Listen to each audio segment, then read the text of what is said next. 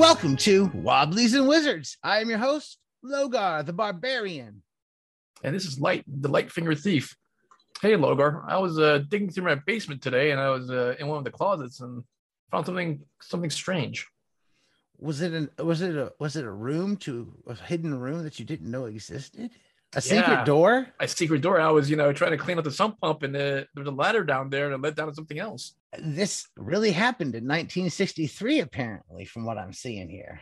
Yeah, that's quite interesting in regards to what this fellow found doing his remodeling. So uh, we've stumbled upon this article that's been floating around the internet. I'm not sure when this came out, but this happened in 1963. Whereas it's in Turkey. And now I, I I'm really scared to try to pronounce some of this because it's not my uh, norm.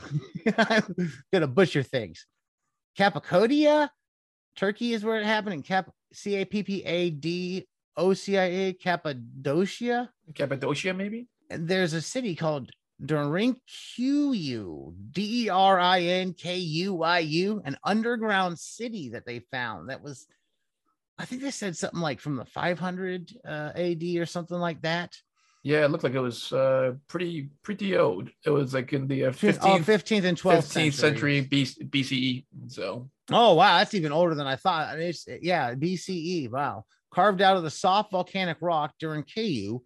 I hope I'm not butchering that too bad. Was designed to stay here, uh, ooh, f- hidden from view. yeah, fully fully underground. So there's several entrances to the underground city. They were all obscured with a variety of indigenous objects. So the complex is a network of ventilation shafts that brought oxygen to the subterranean city. Massive stone doors were found that closed from the inside, and it's obvious the city was built to keep people out. Yep. And there's it goes on it it shows in the article and we'll we'll put a link to the article itself in the in the show notes if you want to come check out this article that I'm browsing through. But there's some cool pictures that we actually posted on the Wobblies and Wizards Facebook page from somebody else who had posted them online. You can take a look at what this underground city looks like. They also have some artist rendering kind of of a, of a cutout of the side where you can see the layers of the little rooms and stairs and how they interconnect from top to bottom. Yeah, it looks like it goes pretty deep, like multiple levels. It's um i'm really wondering if there's a full map somewhere of the city that you could download and just say hey this is going to be our dungeon for the adventure well, it looks like it's a fully fleshed out living city where you go you can have livestock, you can have homes, you can have all kinds of you know full living facilities there. It's fully functional. You know, churches, schools. Looks like there's even a graveyard in there as well too. So it could be a pretty interesting area to explore. Yeah so if, if i'm sitting here uh, i find some great inspiration from real life in game. And if i'm sitting here wanting to use this city there's a couple ways you could approach it. It could be the ruins of the city.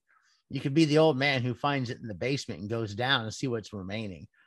I almost think it would be more interesting to go down into the city while it's still populated. Well do you go down while it's on the on its at its pinnacle when it's At most populated or do you Right. go down when it's kind of on a downfall when things are, are when there's more ancient ruins in there and a few people sparsely living in different places? I guess you can kind of see where like the idea of dungeon design behind an idea like who comes in and takes over after these people leave or is it abandoned? How that can come into play and playing around with this and running this as a dungeon as well Yeah, I mean, since it's made out of volcanic rock, I mean, it's pretty permanent. You know, it's not going to collapse. So certainly, other people could come and move in. So it's always curious with the history in regards to how many cycles of uh, civilizations have gone through this. It was with only one major one, and then what happened to them? Did they get invaded? Did they run out of resources, or you know, what drove Well, them? I think looking at this from what I can what I'm seeing, it seems like there was only one civilization that went down there. It was hidden, so nobody really came along to it. But in our fantasy worlds where we're constantly dungeon delving, finding something like this would be I feel it would be something that people would be going into a lot, or at least your brigands would go down there to live. Well, for sure, or to hide hide your treasure treasure stash or something else, right?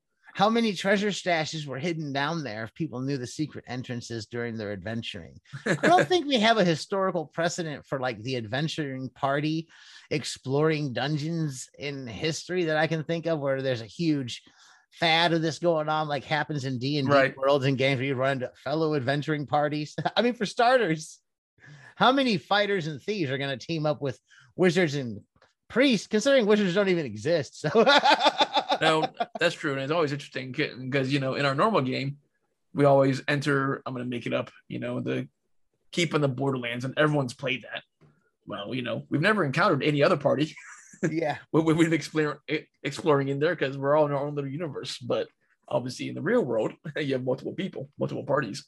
And I know we've had games where we've been dungeon delving where we have run into other parties. That's one way that we picked up in other player characters when they died off in dungeons. Oh, there was another party exploring, and he was Right. that party. Or it was- But it was interesting. It looks like there's what over 100 secret entrances. It was 18 levels deep.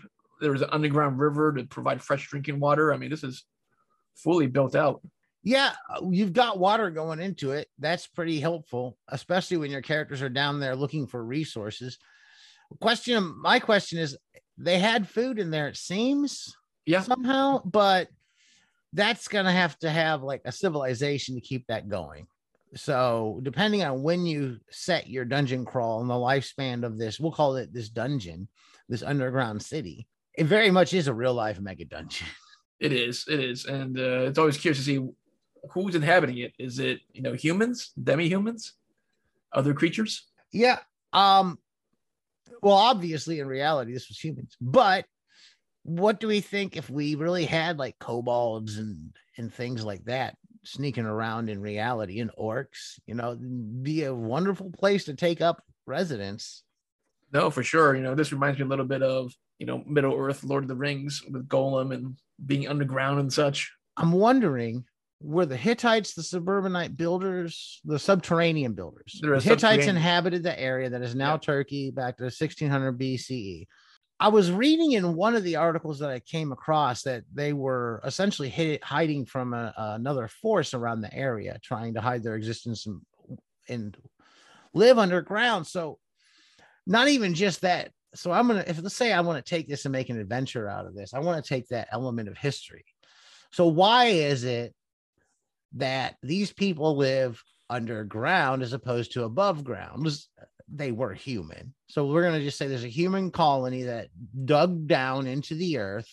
Yep. And there's some sort of force that's considered hostile that they're wanting to hide from, I'm assuming.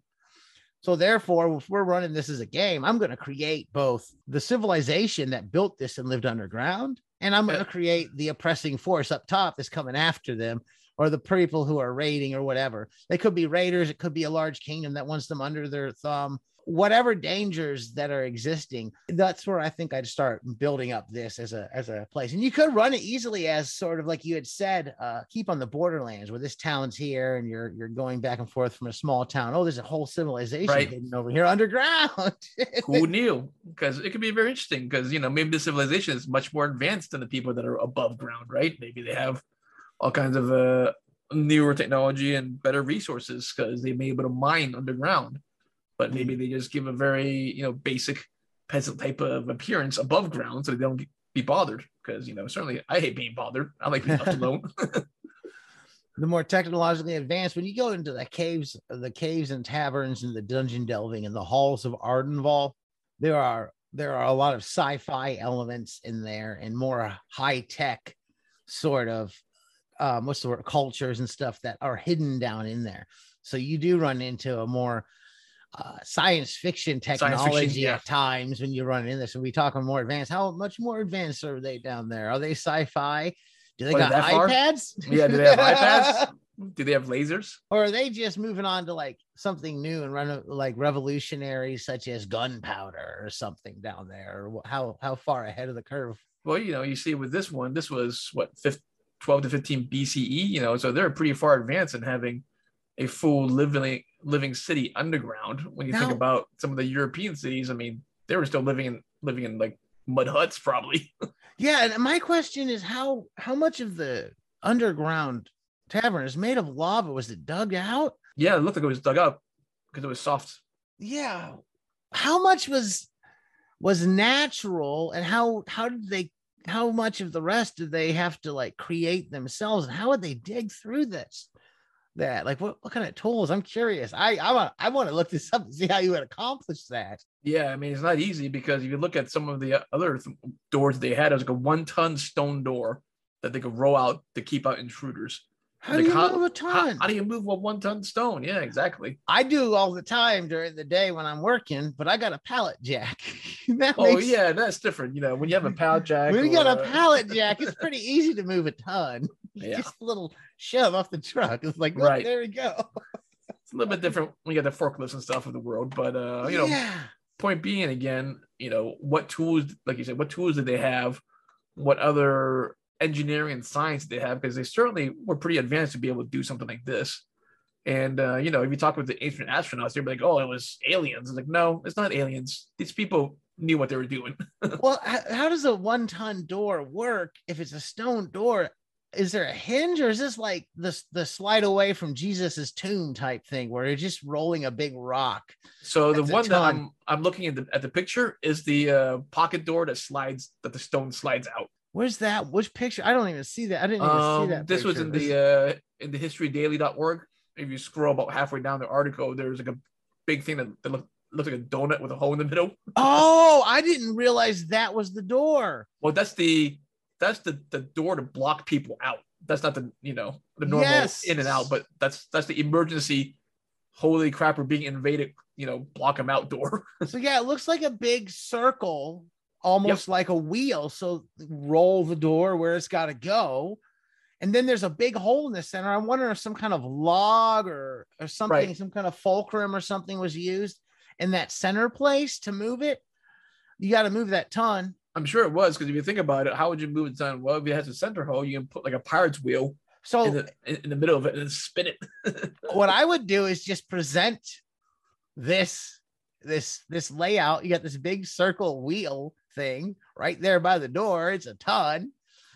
The bad guys are coming. How are you gonna block the door with that from here? and then I will just go with what the players come up with and see how creative they get. And maybe they'll answer my question for me. Yeah, it means to be able to move a one ton stone, even if you have five players at like 18 strength, you, you're gonna need some you're gonna need some um, wedges and fulcrums to get that thing moving. Cappadocia. Is that how it's pronounced? Um, the Turkish city of Cappadocia was was doing a renovation project when he tore down. So yeah, I uh, the the dungeon, the city, the hidden underdark in Turkey in Cappadocia. Uh, and I will put links to that in today's notes, but we're coming about up on time. So uh, what what we'll do, you know, next time is we'll, we'll ask our friend Jason. Um, yeah, he knows about a- that. He knows about he's a linguist and he knows about this type of uh, stuff. So we'll we'll ask him and maybe we'll try to bring him on the show next time. Try to talk him into coming out. We'll get him. uh, He's on a different time zone, so we may have to hit him up early in the morning or late at night and schedule a, a Yeah. podcast. He plays in some of our games, so uh, via the internets.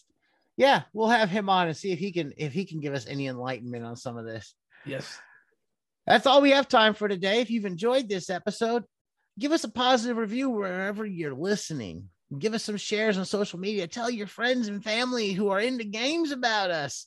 You can find us on Facebook. Just search Wobblies and Wizards. Wobbliesandwizards.com is our blog. And you can find me on Twitter at Logar Harold Crom and keep those dice rolling. Yep. And don't lose your dice by rolling them into the secret door that's behind your closet.